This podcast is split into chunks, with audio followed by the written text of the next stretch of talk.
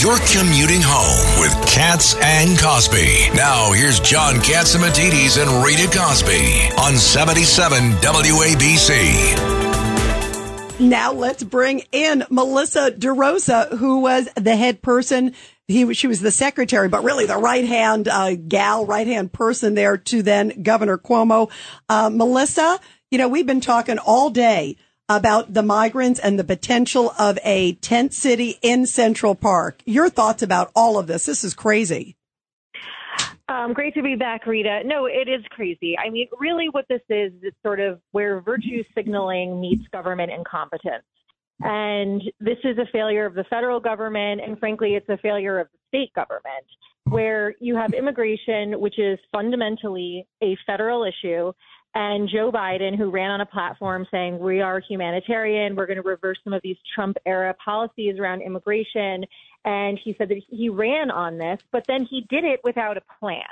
And so they reversed the wait in Mexico policy last summer. And that's sort of when you saw the first huge wave of migrants coming in across the border. And you saw DeSantis and Abbott, you know, put them on buses and put them on planes and send them to New York City and Kamala Harris's house and Martha's Vineyard to make a point, which is, hey, Democrats who are in these blue states that say they're sanctuary states, you want to get a taste of what being a border state is, have at it. It's not as simple as standing on principle and saying, you know, we want to do the right thing for a humanitarian crisis, which I personally believe in, but it is about actually governmentally being able to follow through and manage it.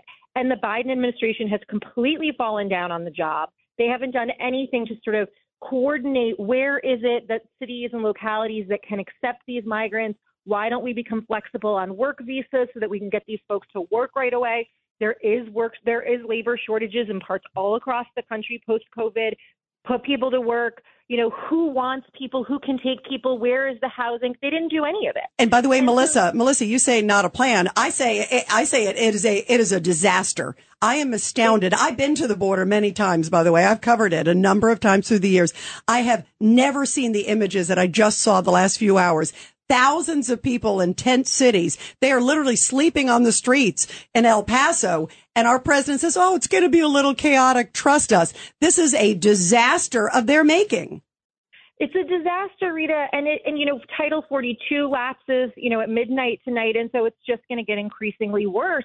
And it's it's going to get catastrophic. It's not going to get worse. It's going to get catastrophic, Melissa. And Absolutely. And governmentally, it's a disaster because when people see, okay, great, Democrats, of which I am one, stand up and say, we want to be the opposite of Trump. We're open borders. We want to open our arms, welcome people in. But then you have no follow through. It undermines the democratic principles. It undermines the party. It undermines them governmentally, and it kills us politically. So this was a debacle on every possible level, and you're dealing with real human beings.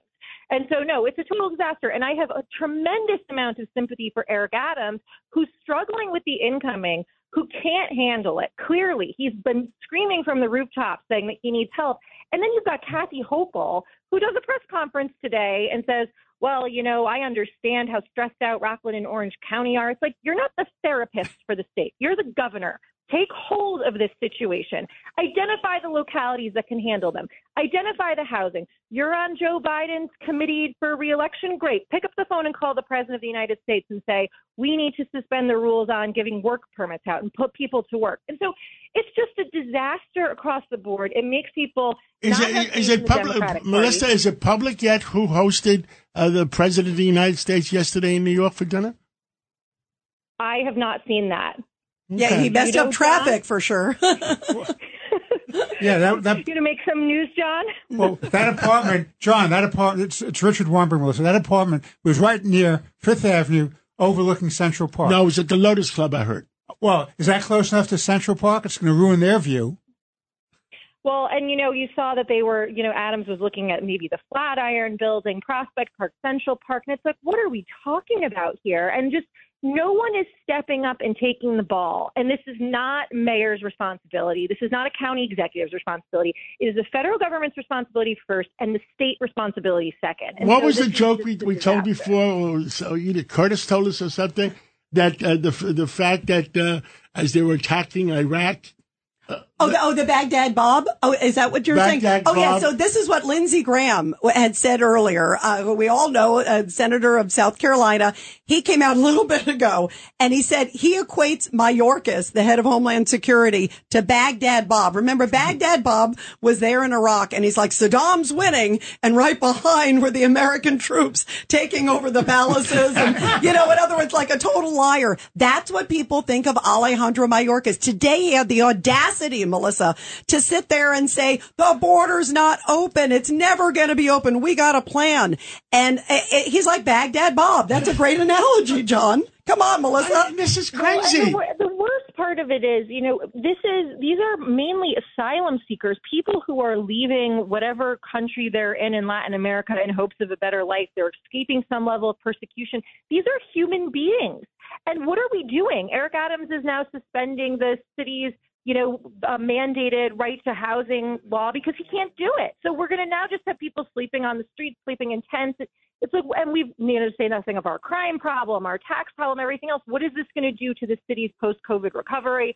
And so, no, it's a total debacle. And I, I lay it at the feet of Joe Biden and Kathy Hochul, and so, one of them has to step up. So, uh, Melissa Ed Cox. So, Eric Adams did slightly criticize the president for his border policies. And what happened to Eric Adams with respect to a position on the president's campaign? I know, I know. They kicked him off. It's so petty and so ridiculous. It's like, really, you're going to play like small p politics on this. It's he represents the eight and a half million New Yorkers who pay taxes and want to live and work in the city in peace. And so he should be speaking up for them, regardless of the party in power.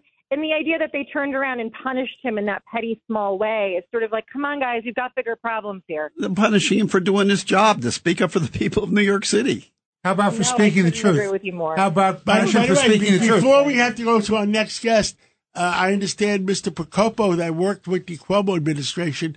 Uh, the Supreme Court set him free today, which is a wonderful news. I heard he had his uh, he had his sentence. He overturned unanimous decision and not just him, but the players in the Buffalo Billion um, project as well, which had you know the, spent a few years in jail. And but the larger point is, John, I look at that and him you know, and Joe Bruno.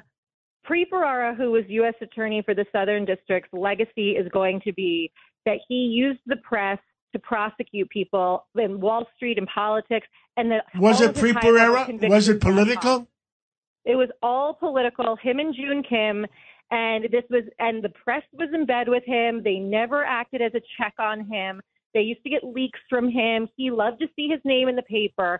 And now you look back at his tenure and all of his high level convictions 99% of them have been tossed and so, you know, you wonder why people don't trust. Wow, ninety-nine percent of Preet Bharara's or close to that have been tossed. Wow. The, the, I'm saying the high-level ones. Yes, the ones, yes. The Wall Street guys, Steven A. Cohen, Joe Percoco. Now, you know, half of Shelly Silver's were tossed. It's, he abused his position when he was U.S. attorney in order to wow. get his name in the paper and for his own personal. And that was uh, Senator Schumer's chief of staff.